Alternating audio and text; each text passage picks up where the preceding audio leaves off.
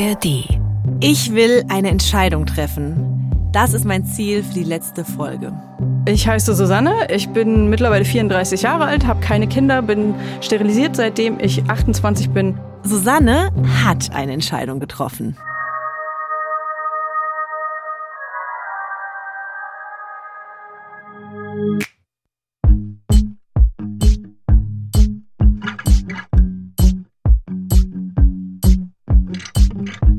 Ihr hört Kein Kinderwunsch, ein ARD-Podcast von mir, Verena Kleinmann. Folge 4. Meine Entscheidung. Sterilisation oder Schwangerschaft?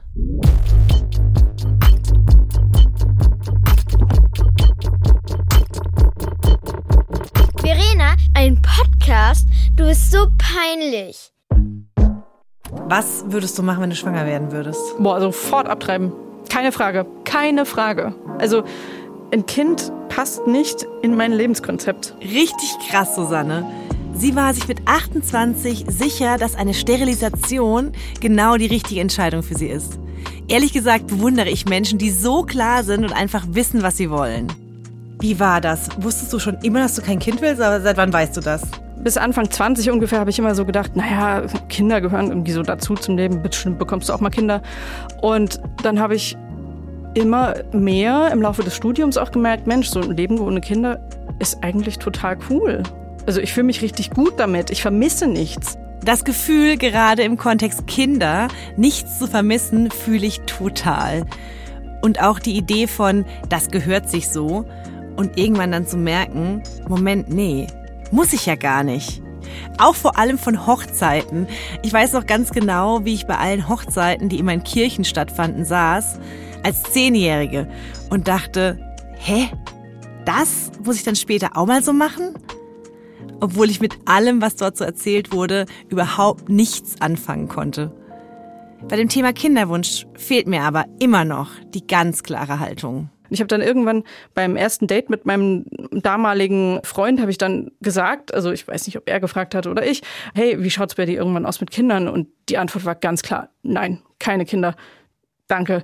Und das war das erste Mal, wo ich laut gesagt habe, dass ich keine Kinder möchte. Und das hat sich dann nur noch verstärkt, das Gefühl. Oder nicht verstärkt, eher gefestigt. Aber dann kann man ja sagen, okay, ab jetzt verhüte ich, bis ich ähm, in Wechseljahre komme. Das wäre ja auch eine Option. So. Ja, so habe ich das quasi gemacht. Also ich habe mir dann gedacht, naja, die Pille jetzt weiternehmen, das ist nicht so sicher und Hormone, ne.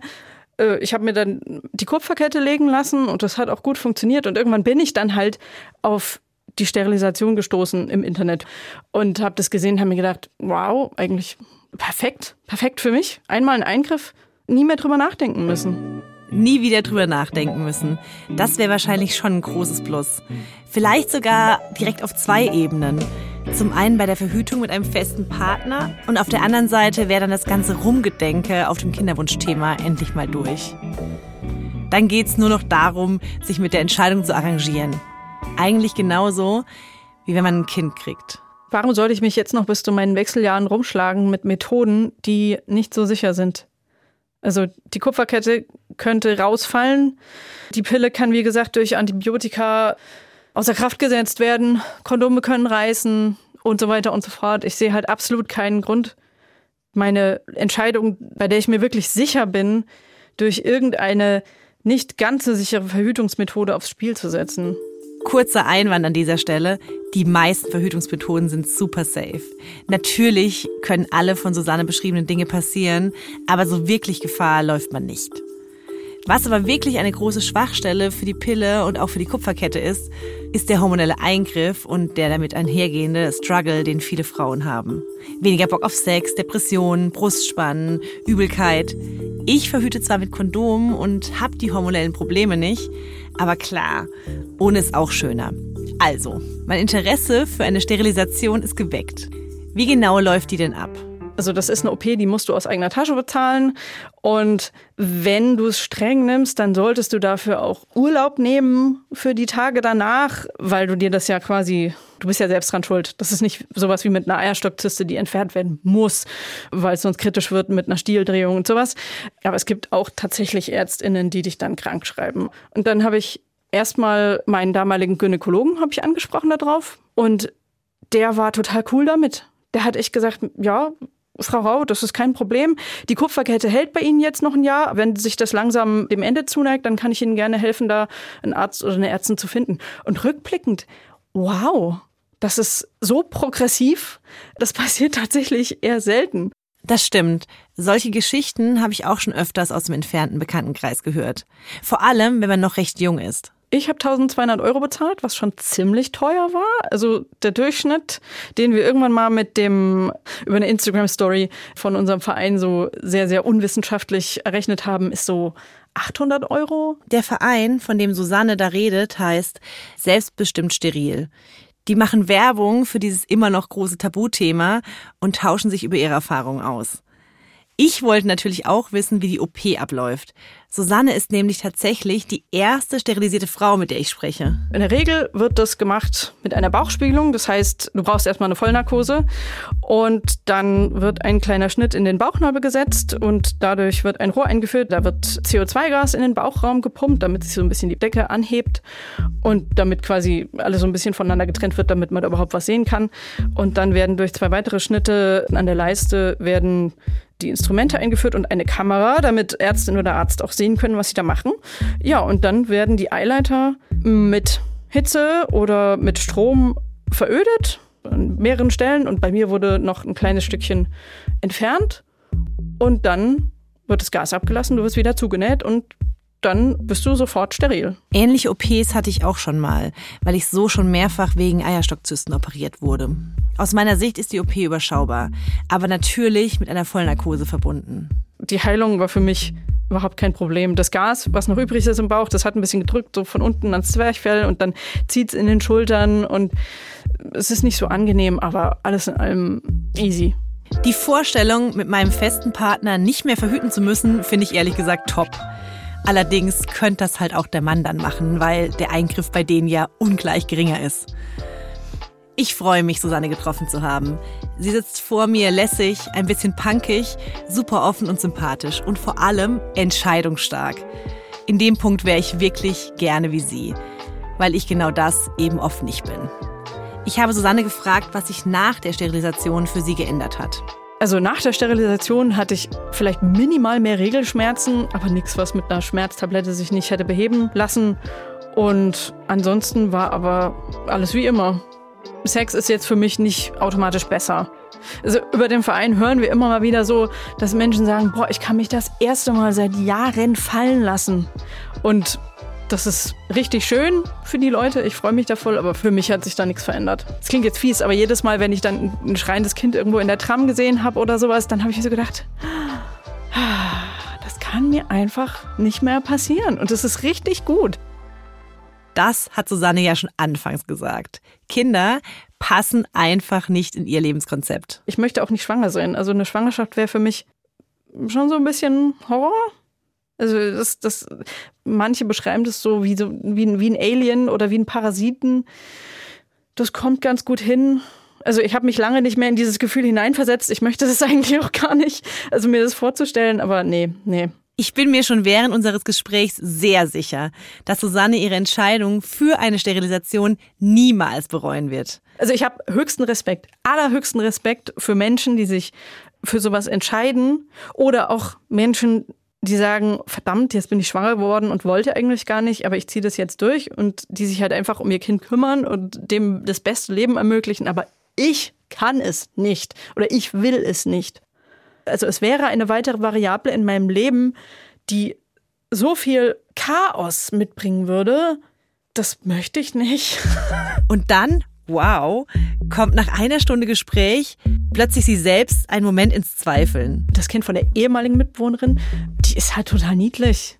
Als ich die kennengelernt habe, so süßes, kleines, zerknautschtes Baby, ein paar Tage alt, da habe ich echt, nachdem wir nach Hause gekommen sind, habe ich so wirklich schon so ein paar Sekunden, habe ich überlegt, war die Sterilisation so klug? Und dann bin ich aber sehr schnell darauf gekommen, ja, dieses Baby, so zerknautscht und niedlich es jetzt gerade eben ist, die Tür geht hinter uns zu und dann wird das Kind aber auch irgendwann hungrig sein und ningelig und dann kackt es in die Windel und es bleibt ja auch nicht so klein.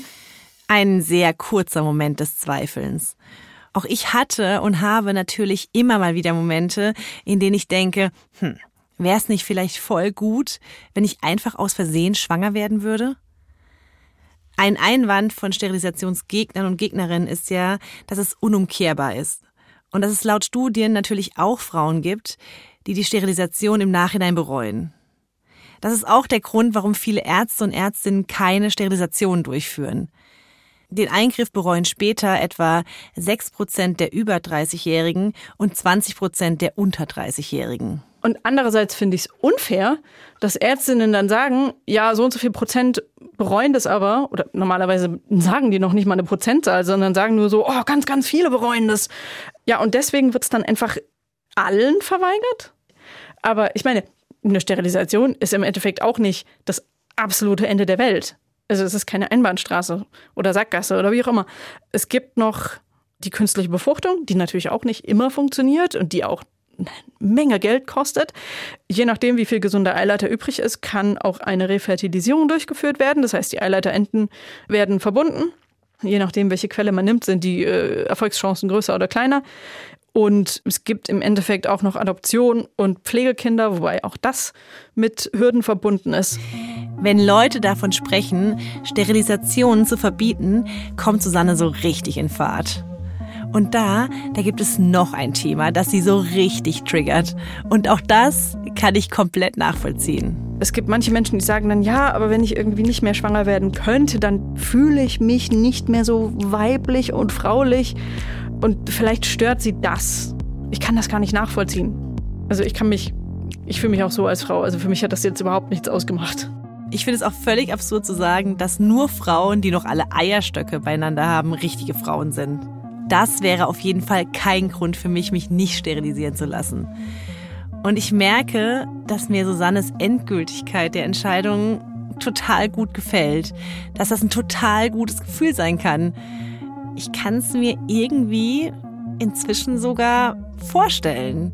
Nach dem Interview habe ich mit meinem Frauenarzt Dr. Gebert gesprochen. Was mir auffällt, ist, dass viele Frauen, die haben eine Sterilisation machen lassen, danach psychisch ernsthafte Probleme haben, weil sie plötzlich feststellen, und das macht was im Kopf mit einem, ups, jetzt kann ich ja gar kein Kind mehr kriegen. Ich wollte ja gar keine Kinder, aber jetzt kann ich auch darüber hinaus keine Kinder kriegen. Was mich immer wieder dazu verleitet, wenn so Gespräche jetzt in der Praxis ablaufen über Sterilisation, dass ich das eigentlich eher nicht empfehle. Nicht deswegen, als wenn jetzt eine Frau kommt, die vier Kinder hat ja, äh, und sagt, ich bin jetzt nahe 40 und ich möchte kein Kind mehr, will aber auch keine Pille, ich will eine Sterilisation, dann ist es ja ein Klacks, das zu machen und ja, eigentlich auch sinnvoll. Aber ich sage dann trotzdem immer, überlegen Sie genau. Und da muss man ganz genau wissen, was das mit einem macht. Und zwar nicht die Tatsache, dass man keine Kinder mehr kriegt, sondern der Gedanke, dass man keine mehr kriegt. Naja, schwanger werden kann man trotz Sterilisation immer noch mit einer künstlichen Befruchtung. Das hat vorhin Susanne ja schon gesagt. Ich, ich würde auch eine Frau vor mindestens zwei Kindern an die 40 oder drei Kindern Mitte 30 nicht sterilisieren. Also, er würde mich demnach, ohne dass ich Kinder habe, nicht sterilisieren. Wenn man sich gegen ein Kind oder gegen weitere Kinder entschieden hat und der oder die eigene Gün sagt, pff, nee, unter 30 äh, finden sie niemanden, der sie sterilisiert, äh, dann würde ich sagen, das ist Quatsch. Guckt auf unsere Karte, schreibt uns eine E-Mail und dann finden wir bestimmt irgendwo eine tolle Anlaufstelle dafür. Und auch wenn man noch quasi erst jetzt so auf die Idee kommen mit der Sterilisation, nicht hetzen, ne? Also gut durch den Kopf gehen lassen. Weil ich will absolut nicht dafür verantwortlich sein, dass jetzt irgendjemand sagt, geil, die Susanne hat gesagt, Sterilisation geht klar. Und dann ist die Person übermorgen sterilisiert. Und nee. Ich bin total angefixt von der Idee, eine endgültige Entscheidung zu treffen. Und ich habe jetzt sogar schon auf der Karte bei Susannes Verein nachgeschaut und in Frankfurt gibt's einen Arzt und eine Ärztin, die Sterilisation durchführen. Aber Susanne sagt ja auch, nichts überstürzen und deshalb schlafe ich jetzt erstmal noch mal eine Nacht darüber. Und was soll ich sagen? Ich merke, dass ich gestern zwar mega hyped war, aber am Ende bin ich einfach kein so radikaler Typ. Da ja, muss ich auch einfach ehrlich zu mir sein. Wenn ich darüber nachdenke, welche Tattoos ich jetzt zum Beispiel hätte, wenn ich immer alles gemacht hätte, was ich mal kurz richtig gut fand, dann hätte ich jetzt neben einem Arschgeweih auf alle Fälle auch irgendwie ein, zwei chinesische Zeichen, eine Rose, wahrscheinlich ein Delfin, irgendwo vielleicht noch Tigertatzen. Ja, da bin ich ja irgendwie auch ganz froh, dass ich im Tattoo-Game keine endgültige Entscheidung getroffen habe. Und ja, das wird's bei der Sterilisation auch nicht. Ich werde hier keine radikale Entscheidung für eine Sterilisation treffen. Also, Entscheidung erstmal keine radikale Entscheidung. Ich muss aber an Linda Machos, die Psychologin, denken.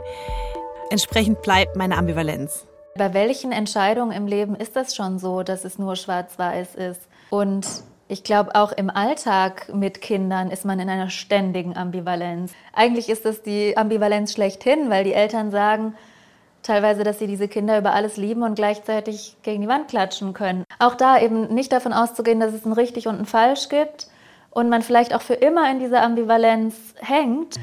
Das war für mich wirklich eine krasse Erkenntnis. Sarah Deal, die Autorin Aktivistin, sieht das sehr ähnlich und framet es sogar richtig positiv. Sie gibt in Berlin Seminare zum Thema Kinderwunsch und da kommt das Thema auch total häufig vor. Es ist also auf jeden Fall Zielklarheit zu bekommen über die Kinderfrage, aber ganz oft stellt sich auch heraus, dass Ambivalenz, was man als total furchtbar empfand, eigentlich total toll ist. Und das finde ich auch generell äh, einen super interessanten Gedanken in, in vielen Bereichen unseres Lebens, dass wir mit Ambivalenz sehr schlecht klarkommen, weil wir immer denken, also gerade sowas wie die Kinderfrage, das muss ja sich wirklich in meiner Seele, in meiner Identität widerspiegeln, ganz klar, ob ich das will oder nicht. Und das, das verwirrt dann oder es fühlt sich falsch an, wenn man da denkt, nee, eigentlich bin ich mit beiden Optionen zufrieden. Dass ich keine Entscheidung treffen muss. Dass es auch vollkommen okay ist, es offen zu lassen. Das entlastet mich unfassbar krass. Weil mein Hin- und Hergerissensein war vor dem Podcast für mich das aller, aller nervigste. Dabei ist genau das der Hauptgewinn. Vor allem nach den ganzen Expertinnenfakten, die mich total empowert haben und mir gezeigt haben, dass ein Leben ohne Kind nicht schlechter ist. Damit Kinderlosigkeit in der Gesellschaft als noch viel normaler angesehen wird, haben wir uns auf die Suche nach kinderlosen Vorbildern gemacht. Und wir haben einige prominente Frauen gefunden, die keine Kinder haben. Ich zähle mal einige auf, ich war nämlich selbst überrascht davon. Ina Müller, Maren Kreumann, Angela Merkel, Hella von Sinnen, Katharina Witt, Christine Westermann, Alexandra Kamp, Ulla Kock am Brink, Marietta Slomka, Alice Schwarzer, Sabine Christiansen, Claudia Roth oder Renate Künast. Alle haben keine Kinder. Und es gibt noch mehr. Und mit zweien haben wir gesprochen. Hallo, guten Tag. Mein Name ist Anastasia Zamponidis. Ich bin 54 Jahre alt, Moderatorin und Autorin und äh, lebe teilweise in Berlin und in Thessaloniki und bin kinderlos. Darf ich dich fragen, warum du keine Kinder bekommen hast? Ich habe von irgendjemandem gehört, dass ich das schon mit 16 gesagt habe, dass ich keine Kinder will. Aber da kann man das ja auch nicht ernst nehmen. Da habe ich es selbst jetzt auch noch nicht wirklich ernst genommen ich habe mit 30 dann irgendwann gedacht, so, wenn ich jetzt das Gefühl bekomme, Mutter sein zu wollen, dann lasse ich es laufen, dann werde ich Mutter. Und es ist bis zum heutigen Tage nicht gekommen. Wenn ich jetzt sage, oh, das ist ja viel Arbeit und stressig oder nicht vereinbar mit Beruf, das sind alles so Vernunfts- und Ratiogründe. Das würde bei mir niemals funktionieren. Es gab auch quasi nicht so zum Ende der fertilen Phase noch den Moment so, hätte ich nicht doch mal. Nee, ähm, nee, der Moment kam nie. Und ich glaube, die Natur hat das auch bestimmt nicht vorgesehen, dass wenn man nicht mehr fruchtbar ist, in dem Sinne, dass dann auf einmal diese Hormone einschießen. Also das würde ja überhaupt keinen Sinn machen, oder? Du bist niemals ungenügend. Also du bist ohne Kind oder mit Kind, ohne Beruf oder mit Beruf, mit Partner oder ohne Partner. Du bist immer ganz und du bist immer voll ausgefüllt und fertig und richtig. Krasserweise hat die nächste Frau sehr viel mit mir gemeinsam. Sie ist auch Einzelkind, sie ist auch Scheidungskind und sie hat eine unfassbar starke Bindung zu ihrer Mom.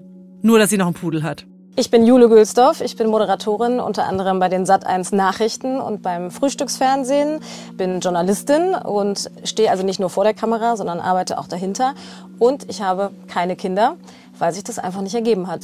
Bei mir war es ja auch nicht so, so eine super bewusste Entscheidung, ich will keine Kinder, sondern es hat sich wirklich einfach nicht ergeben. Also ich hatte halt ganz früh eine sehr lange Beziehung mhm. und da hatten wir dann beide den Eindruck, zu dem Zeitpunkt sind wir noch zu jung. Mhm. Und als wir dann so in das Alter kamen, wo man hätte Kinder kriegen können, war die Beziehung aber schon nicht mehr so gut. Und dann haben wir uns halt getrennt. Und danach hatte ich dann noch einen Partner, der war sehr viel älter als ich, der wollte halt keine Kinder mehr, da stand das irgendwie nicht an und das hat sich nicht ergeben. Ich habe aber tatsächlich sogar einmal in einer anderen Konstellation eine künstliche Befruchtung versucht. Es hat aber nicht geklappt. Und das ist aber trotzdem okay für mich. Also ich hatte nie so dieses, es gibt ja so Frauen, glaube ich, die haben so dieses Ticken, die wissen, ich will irgendwann Mutter sein. Und das hatte ich nicht. Wie Jule auf die Idee mit der künstlichen Befruchtung kam, führt sie dann nochmal aus. Es war tatsächlich nicht mit einem Partner, mit dem ich zusammen war, sondern mit jemandem, der auch gerne ein Kind wollte. Und ich habe gedacht, auch irgendwie hätte ich vielleicht doch auch gerne ein Kind. Lass doch mal probieren. Also Samenspende quasi, aber im Freundeskreis. Mhm.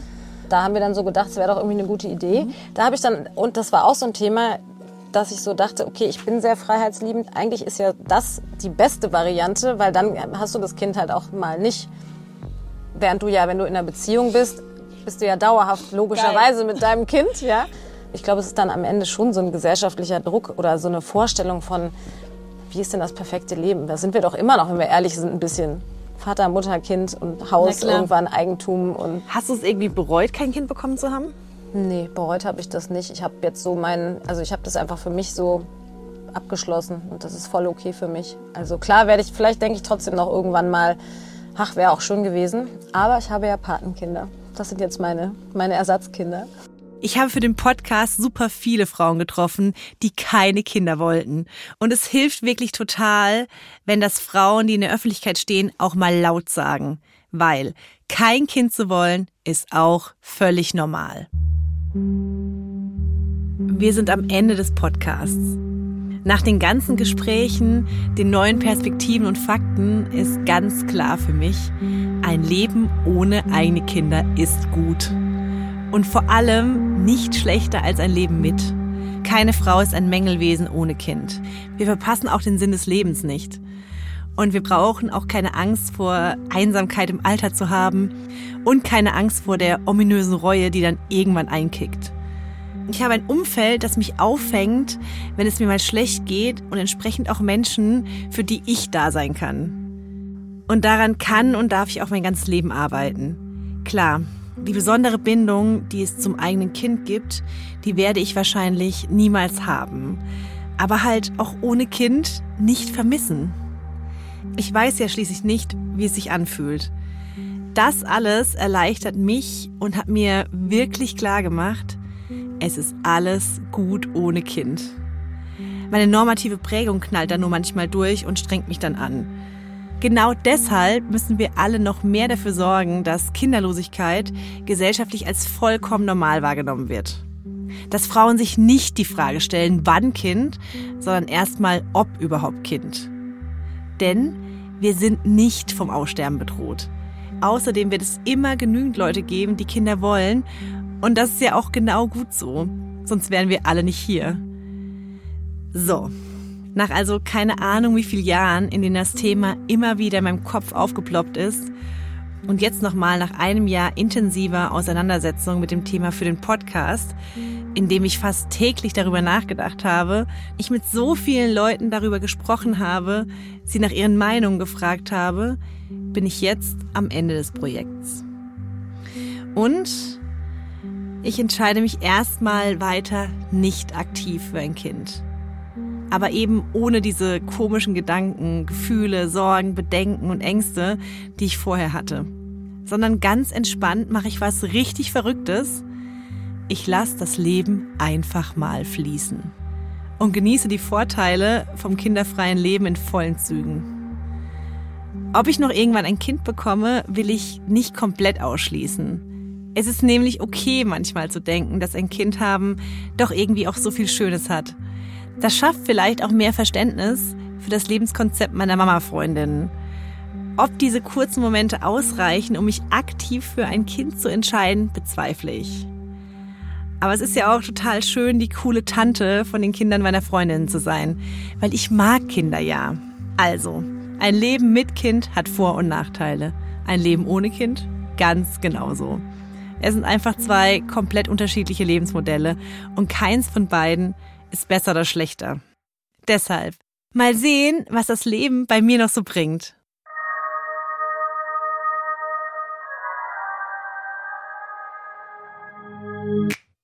Wenn euch der Podcast gefallen hat, dann lasst sehr gerne eine Bewertung da, abonniert den Kanal und erzählt euren Freunden und Freundinnen davon.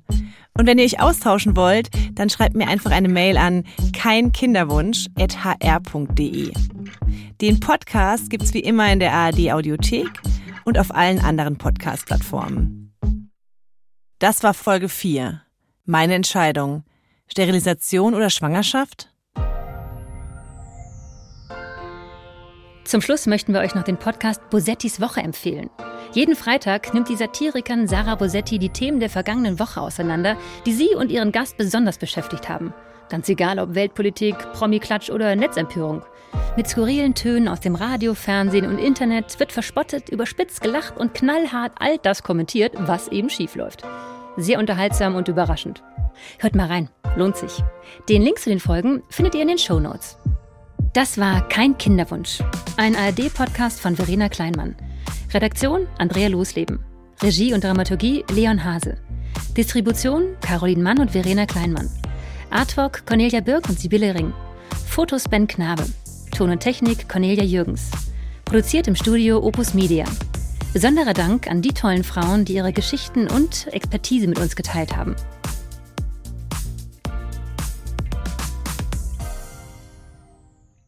Eine Produktion des Hessischen Rundfunks 2023.